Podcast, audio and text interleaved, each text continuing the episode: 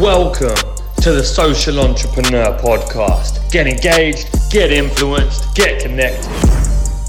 The Social Entrepreneur Podcast this evening is coming live from the Hilton Hotel. I am sat across a multi-genre, international, superstar DJ. It's Mr. Nathan Dawes. Welcome on the podcast. Thank you very much, mate. Thank you for having me. Thank you very much. Well, we're currently sat in your hotel room and we can see Coventry City Pitch. This is a pretty cool location. Is this the life of a DJ? Well, being a football fan, it was nice to turn up and see that. But yeah, we don't usually get them views when we got hotels. What team do you support? I'm Villa fan. Oh, he's a Villa fan. Yeah, we're close to your hometown. Not far. Good man. So Nathan, what I like to do on the Social Entrepreneur Podcast is give our audience the story start to finish, and really use your journey to inspire and help the DJs out there that want to build a career in what you do. So what I'd like you to do for us is give us a 30-second elevator pitch on who you are and what you do. Well, at the minute, we just travel all over kind of the world, really, kind of doing sets and DJ sets. I made my name like years ago just DJing in my local town and stuff. And then obviously the last kind of 3-4 years, I've been doing like headline sets, being like a big brand that I built it into. So yeah, I mean, at the minute, we just go round, get booked to do DJ sets in all like the holiday destinations, and then after summer we do like all of the UK and tour that, so that's what we're doing right now. Awesome, amazing. So I like what you just said there, and what I say with every entrepreneur or every artist, everybody has an origin, a beginning, a reason why they started. So you said you used to do DJing in your hometown, so I want to go back right to the beginning of Nathan as when he was a kid. How did you grow up? Where did you grow up? And how did you get into the music business? I was born in Burton on Trent, which is about half an hour, 40 minutes from Birmingham. So my whole family's from Birmingham, so that's quite obviously a big city, and then they moved just before I was born to Burton, so I actually grew up in a small town, which some people think must have been a disadvantage because there wasn't that many opportunities, but I kind of flipped it and thought there's less competition, so I'm going to try and become the top guy in that town, which was a lot easier to do than if you were born in Birmingham and you had to try and make your name in a city, even though there was less opportunities, so it was harder for me to do but kind of easier at the same time. So I wanted to be a DJ just because when I was young I used to watch DJs on TV, like I remember like Radio 1 Big Weekend and things like that, just seeing like thousands of people on TV and DJ, and then when I went to like family parties and stuff, discos, I just used to be in awe of the DJ that was playing and thinking like I want to play the music that people are dancing to. Did you used to do your own shows as a kid? Like I can remember where we used to get cassettes, put them in the player and record like our own little radio shows. Is that the type of thing that you did? Well, I used to do like discos in my house and like just play a bit of music, and mum and dad like was pretending to be the crowd and stuff. And then I started doing my school discos. They were really supportive, so they used to let me come and just DJ the school disco, rather than getting rather than getting like some 40-year-old geezer to come and Dave do it. Dave the Clown, we used to have. Usually them guys. So that was really good, and then off the back of that, kind of all the people in my town used to then book me for their birthday parties and stuff. That's pretty cool. And then obviously the local pubs and clubs clocked on in my town and then booked me for that. And when you was doing the birthday parties, did you used to charge for it? Did you make money out of it? Or were you doing it just for free at the time to get experience? I did a few for nothing, like just because they were my friends. Yeah. So I was just going to do it, like, as any friend would. And then when like friends of friends used to think, oh, I want him for my birthday as well, we'll charge. And then that's when I started to think, I can actually make a good go at this and make decent money out of, being a DJ. Yeah, awesome. So then how did you take it into the pubs and clubs? Did you start to approach them? Did you have a fee? What type of music did you play? I must have probably emailed like 80% of the clubs in the UK, like looking for work, like back in the day. And I probably got 2 replies because they just used to read it and ignore it, or read it and say thanks but no thanks, because every club's got a DJ, otherwise it won't be open. So I was trying to figure out how can I get into DJing in clubs full time, because it seemed like it was just who you know, like not what you know. So I thought I need to start putting my own events on and book myself. So that's when I started doing like under 18 parties in my hometown. So I'd book it. So you organise the parties and then book yourself. Me and a guy called Johnny Meakin, who was like, he's an older guy from our town, but he's like a brother to me, like really like took me under his wing. He was a DJ in the town as well. We did it together. So obviously I couldn't fund it all myself. So we kind of went half and half and funded it together and just booked out like a youth club and just DJ'd it, you know, put posters up everywhere around the town and promoted it. And then people turned up and like every time it was sold out, it was like really, really good. So that's how I started kind of getting my name out in Burton. And then pubs and clubs then kind of would have seen that and thought, well, we'll get him in, you know, to our pub and give it a go and see how it goes. Awesome. I quite like the story about the rejection part. So when you're emailing all of the nightclubs and they're not getting back to you, it's finding an alternative solution, because so many people, and it's an amazing lesson to take, so many people out there would see that as the objection and okay, we'll give up then. Well, that's it. But what I like is you found an alternative route, you know, and now you use that to book yourself. That's pretty impressive. And that's a very big lesson for people out there. If it's not working for you or the market doesn't accept you in, find your own way, right? Definitely. You can't just, I mean, I've had tons of knockbacks, but it just inspired me more to think, you don't want to book me now, but one day you will want to book me. So I thought, I've got to work, you know, my ass off to make that happen. So there's been kind of times where I've sent a club a message on Facebook 3 years ago and they haven't replied. And then they've messaged me 3 years later. I can still see my message. And they've said, like, are you available on this date? But people would say, oh, you know, you should tell him, like, I'll do one. But I like it because I think it's, you know, I understand. At the time I messaged them, I was a no one in their eyes. And they had a DJ, so they didn't need me. Yeah, you don't need to be a dick about it. But it's a nice feeling, right? It's a cool feeling. It is, mate, yeah. So, you know, you can't, like you say, many people would have said, I'm not making money doing this. You know, I need to get another job, or it's not really a career that I'm going to do well in, so I'd call it a day. But no, I always thought I've got to find a way in, and you know, I just wouldn't give up till I did. So there's an iconic film that I probably grew up watching quite a bit, and that really made me want to be a DJ. I don't think I've got any musical talent whatsoever. Okay. But that film was Kevin and Perry Go Large. Okay. Is that something you grew up watching? Did that inspire you at all? No, to be fair, like I say, it was never anything else, but like even my family aren't musical, so I haven't really got a family member that was in the industry or had a interest in it. So it is a bit of a weird one, really, that I just kind of from a young age I literally used to go to family parties, and then my dad would take me up to the DJ to like say, can he just watch you for a bit, because he loves, you know, discos and, you know, DJing. So I'd just stand there, like, whereas all the other kids are running around messing around partying, it, you know, as you do, I was just like watching the DJ, like thinking like, this is sick. Like, so that's where the passion came from, really. I like the fact that when you've gone from, you know, where you were and you had that vision of who you wanted to become and you made that leap. Before we go on to how you made the leap and how you got so big, can we talk about the advice that you would give to the younger DJs out there that want to get there but haven't quite made it or don't quite know how to get there? Are you saying get to like making it a full-time job, or getting to the heights that to the heights that you're at, so where you're starting to play really big venues, you know, and actually keeping that vision going? I think it's a long journey, and people that, you know me now, if they haven't known my journey, they'll just think, oh well, he's a DJ that must have started DJing, did something right, and straight away he got to where he was. But they don't see all the, you know, going around my hometown putting posters up since I was like 14, 15, 16, like I'm 24 now. They don't see it's been like a 10, 12 year journey, really. Like, so I'd say, you know yourself, no one sees the hard work, they'll see the success. So you've got to be prepared to put a lot of hard work in and take a lot of knockbacks.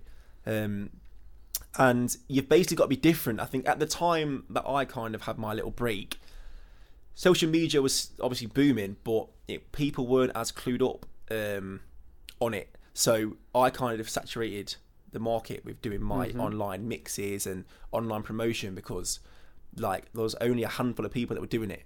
Whereas now, like there's DJs releasing mixes like every hour. So I would say, so you're saying it's a lot harder. It's going to be a lot harder. It's a lot harder now, because every time you go on Facebook, you're seeing like DJs putting sponsored posts up of doing mini mixes. and like everyone's doing it to the point where it just annoys people now. I was lucky to be one of the first to like start doing that. Mm-hmm. So I was, people just kept seeing my name. So then that's how it kind of helped me. But I would say you've just got to try and be different. And it's so easy for me to say, because people ask me all the time, and I say, you know, you need to try and find something unique and different. But then they're like, well, what? Like, you know, what is there to be different about nowadays? Because everyone's doing the same things. Everyone's doing mixes, doing videos, going around with photographers, getting, you know, mini mixes, mashups done. Like, so it leaves the youth now thinking, well, what can I do? It's all right you saying be different, but I think that you 100% right, and there's a lot of saturated markets and industries out there, and you know, I've been the same in the plumbing game. It's like, how are we going to stand out and build it? There's thousands of one-man bands and plumbing organisations, but we've managed to do it, and by having a crowded market and having loads of DJs out there doing the same thing, it only needs one minor little tweak for you to stand out. So let's say, for example, I don't know, you every time you DJ'd, you know, you wore a special fucking hat or something like that, you know, or whatever it is, you know, like the Salt Bae guy, it's like small little things like that are going to make you stand out on video. I think like people, like people need to understand that it's not just DJing, it's a full brand. Yeah. So like you have to build the brand, even to the fact, like we mentioned earlier, that I wear Adidas all the time. Like that wasn't just because I'm comfy in it, it's because I had a vision from the get-go thinking I need an ID. I need people to think every time he goes somewhere, when he's DJing, he'll be wearing Adidas. And like creating a whole like portfolio and brand for you. So like you're not just turning up and playing music. So like you say, doing like silly things like wearing a hat or whatever. That was my kind of thing. I thought I need to have like an image that I will always be in an Adidas tracksuit. And at the time that I did it, like DJs really weren't going into clubs in tracksuits. They were like dressing up, and we had a few problems when I first started getting some Nathan Dawes gigs, I call them, when I was kind of making my name, and they were booking me to headline the club. We had problems sometimes getting in because they were like, we know, like we booked you, but you can't come in a tracksuit. But I was still very adamant of saying, well, like, I am gonna be. I'm wearing the tracksuit. This is me. Yeah. So we had a few problems with it at the start, and you know, so that was kind of a shock factor. Like I remember seeing tweets like, as if Nathan Dawes just rocked up, you know, in a tracksuit last night to DJ. Now it's normal because they're used to it. But at the start, like it was that element of surprise. Like, God, he's got in the club with a tracksuit on. You know, because you know you got to dress up quite smart. But these are all carefully thought out things. Like, you know, I thought I need to make a statement. So like that. So there was some science behind what you were doing. And this is what this podcast is all about, because it does bring out all of these little bits that actually people will just see you playing and they thought, you know what, he probably just got a lucky break one day and he's done it. But actually there's a calculated science to everything that successful people do to build their way. And it goes on in there. And no one else can see it. Yeah, love that. So that's awesome. So cool. Right. So we've touched on it very slightly then. So when did you really break away from being Nathan Dawes, a Burton Town, and how did you break out? Was that using social media or what? I always had social media kind of elements throughout the career. But when I first noticed like something's going on here, was I was releasing mixes on SoundCloud. You might be familiar with that. And they were doing okay. My hometown used to listen to them. You know, few hundred plays, you know, max. And then I did seasons in Zante, like DJing abroad, being a resident DJ abroad in the summer. And I did that, you know, for like, I've done it now for like 5-6 years. But at the time, it was probably my third year, my third season in Zante. And, you know, I used to just go there, earn a bit of money, go back, do my winter go stuff, and that was it. But when I started bringing mixes out, the summer that summer, I thought, to be fair, not many people know this, but I thought, you know, if I don't come back after summer and get some better paid DJ gigs, I will have to look at, you know, maybe a different career to, because I weren't earning enough money to like really live on. I was at that time I was probably on £100 a week, and you know I was thinking that was cool 3 years before that, because I was like 16 earning £100 a week, thinking this is absolutely fantastic. Yeah. And then I got to like 90 and I was thinking, you know, I'm nearly 20 and I'm still on £100 a week. Like, mum and dad are kind of saying, you need to be, you know, earning a bit of money now. Like, you know, your friends are all there, like, overtook you now, earning this much. So I thought, you know, I'm going to just put my all into this. And I thought, if I come back after summer and I haven't progressed money-wise, financially, I'm going to have to look at doing something else on the side to get my money in. But it was that summer that I just put everything into it, and I was just doing mix after mix after mix, and I was staying in my villa and just making mixes, putting them out, just constantly using social media to try and push my name. And then there was the one mix that I released called Gold Edition 1, and I remember really, like, I recorded the mix and I weren't actually happy with it. I listened to it back and I thought, I'm not too keen on that, but I was running late for something, so I just thought, do you know what, I'll put it out. And then, like, literally within an hour, like, my phone was just blowing up, and I was thinking, what, loads of people were tweeting like, this mix is sick, getting loads of shares. And I was seeing it in real time, thinking, like, you know, what the hell is going on here? Like, this is just mental. And the people I was with at the time, I was like, this isn't usual behaviour, like, for a mix to do this. And it literally just spun off there, and I thought, right, this is my moment now that I've been waiting for. Like, what do you think it was about that one track? I think what it was, the mixes I did before, I was thinking about them too hard. I was thinking, what will people want to hear? And I was kind of making, like, the perfect mix, like, making sure all the transitions were perfect and just thinking too hard into it. And then I thought, when I'm DJing live, I mash things up. I go from genre to genre. I've got no rules. And I was trying to set my mixes, as in, like, house mix, R&B mix. And I thought, do you know what? I'm going to just call it Gold Edition for, you know, because I used to colour code my mixes. That's where the colours came from. I thought, I'll call it Gold Edition and just literally pretend I'm DJing in front of a crowd and just mash it up. Like, loads of different genres, loads of different tunes, no order. Just mix them all together and do a madness.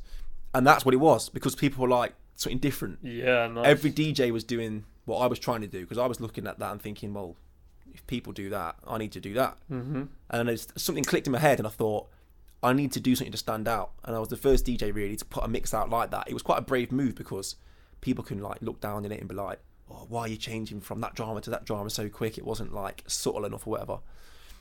But I thought, you know what, I'm just going to do what I think is going to work. And it did. So that's what got all the shares, because it was different. People weren't used to mixes like that. It was innovation, right? Yeah. Yeah, that's where people can really stand out, you know, when you innovate. So when I seen that go in, I was like, right, that's it. Like, nothing else matters. I'm taking this moment. So I just released so many mixes in quick succession just to keep the brand awareness up. And then I think I got, like, asked for my first picture, like, in Zante a few weeks later. I was thinking, this is fucking nuts. Like, like, some randomers said, can I get a picture? And I was like, why? Like, what for?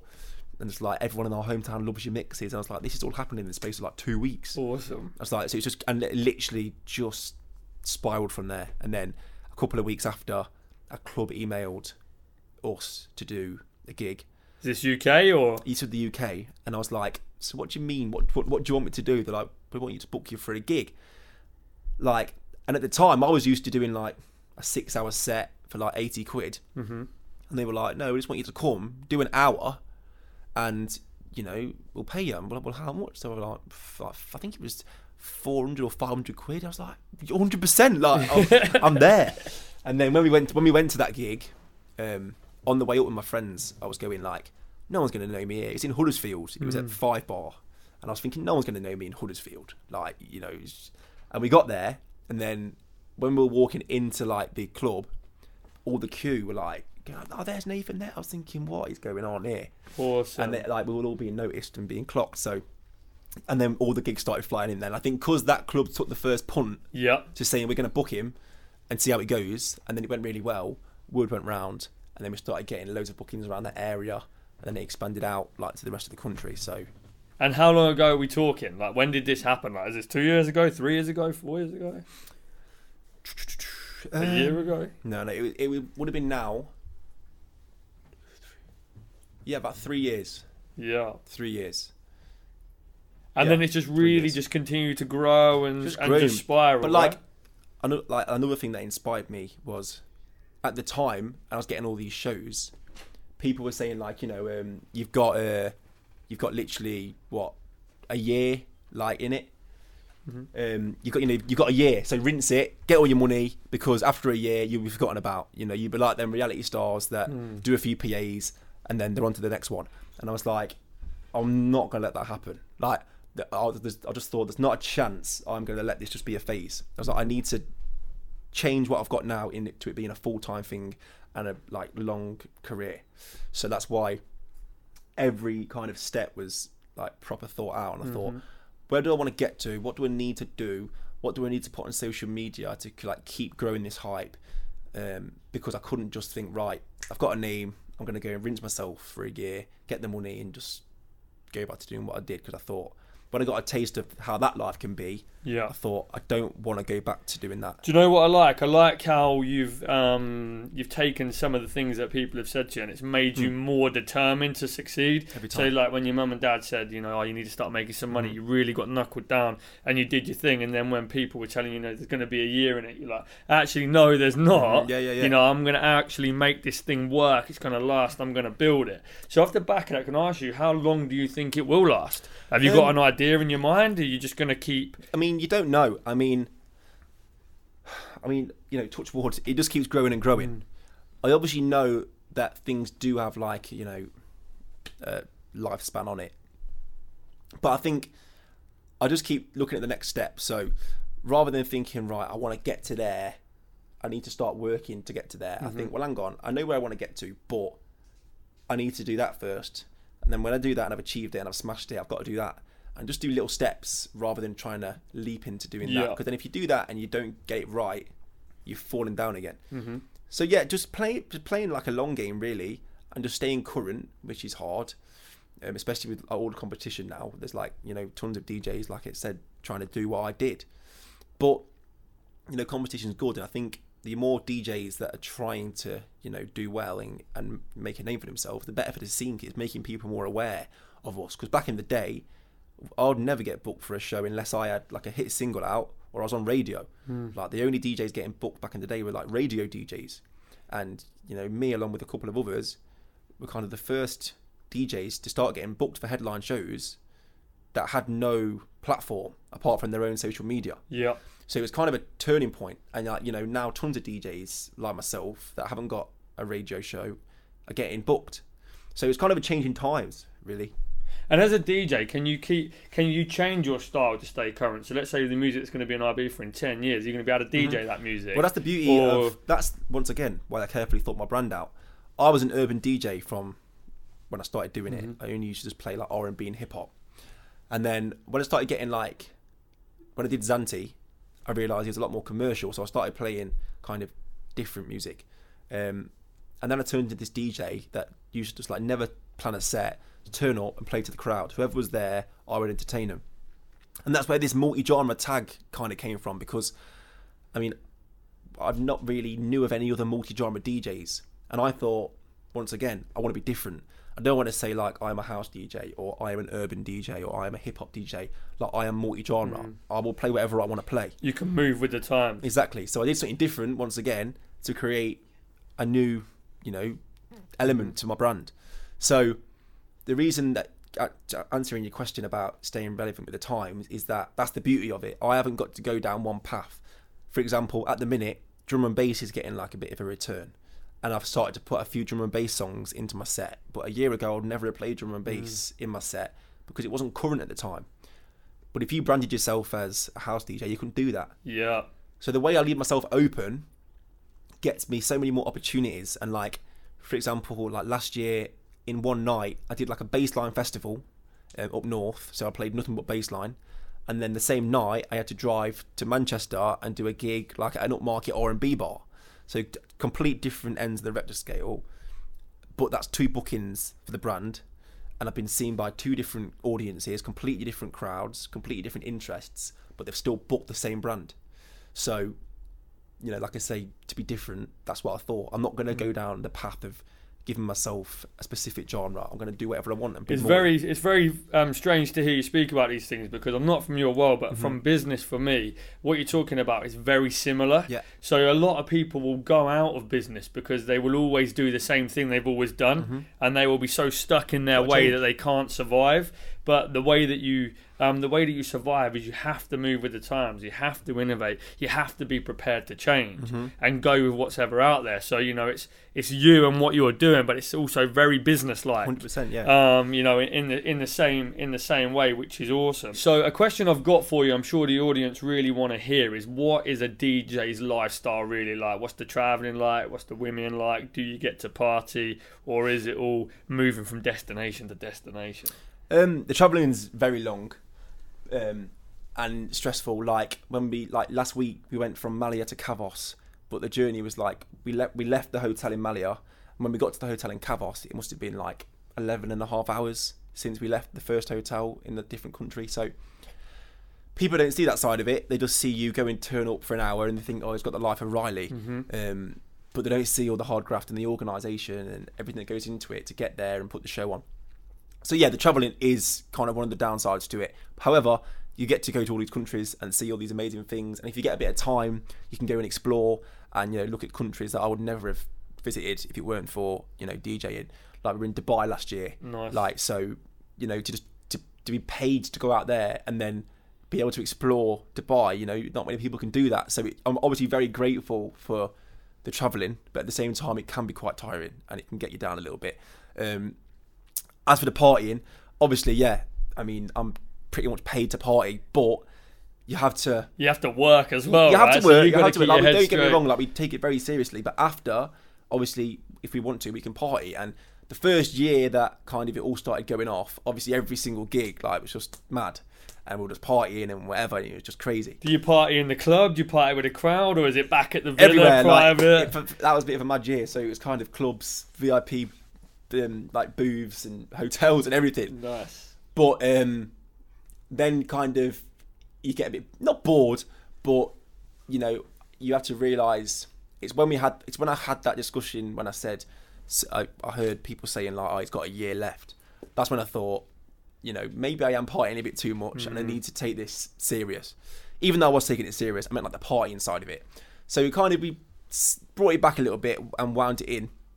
And also we were seeing like, I wasn't really realising how fast like I was growing.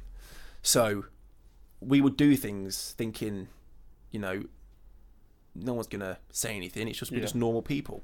But then I'll go and see tweet the next day of saying like, as if Nathan Dawes was doing this, or as if Nathan Dawes' mates were like, you know, acting like idiots, like not idiots, but as in like partying. You forget that people are watching now, right? So I was like, you know, people are seeing this, and you know, potentially something could happen that could affect the brand that I've worked so hard for. Yeah. So you know, we brought it back a bit. Don't get me wrong, we have a good party like when we want it, but now with the amount of shows we do, you have to just kind of see it as work. So you know, just get in, back door, do it, and get out.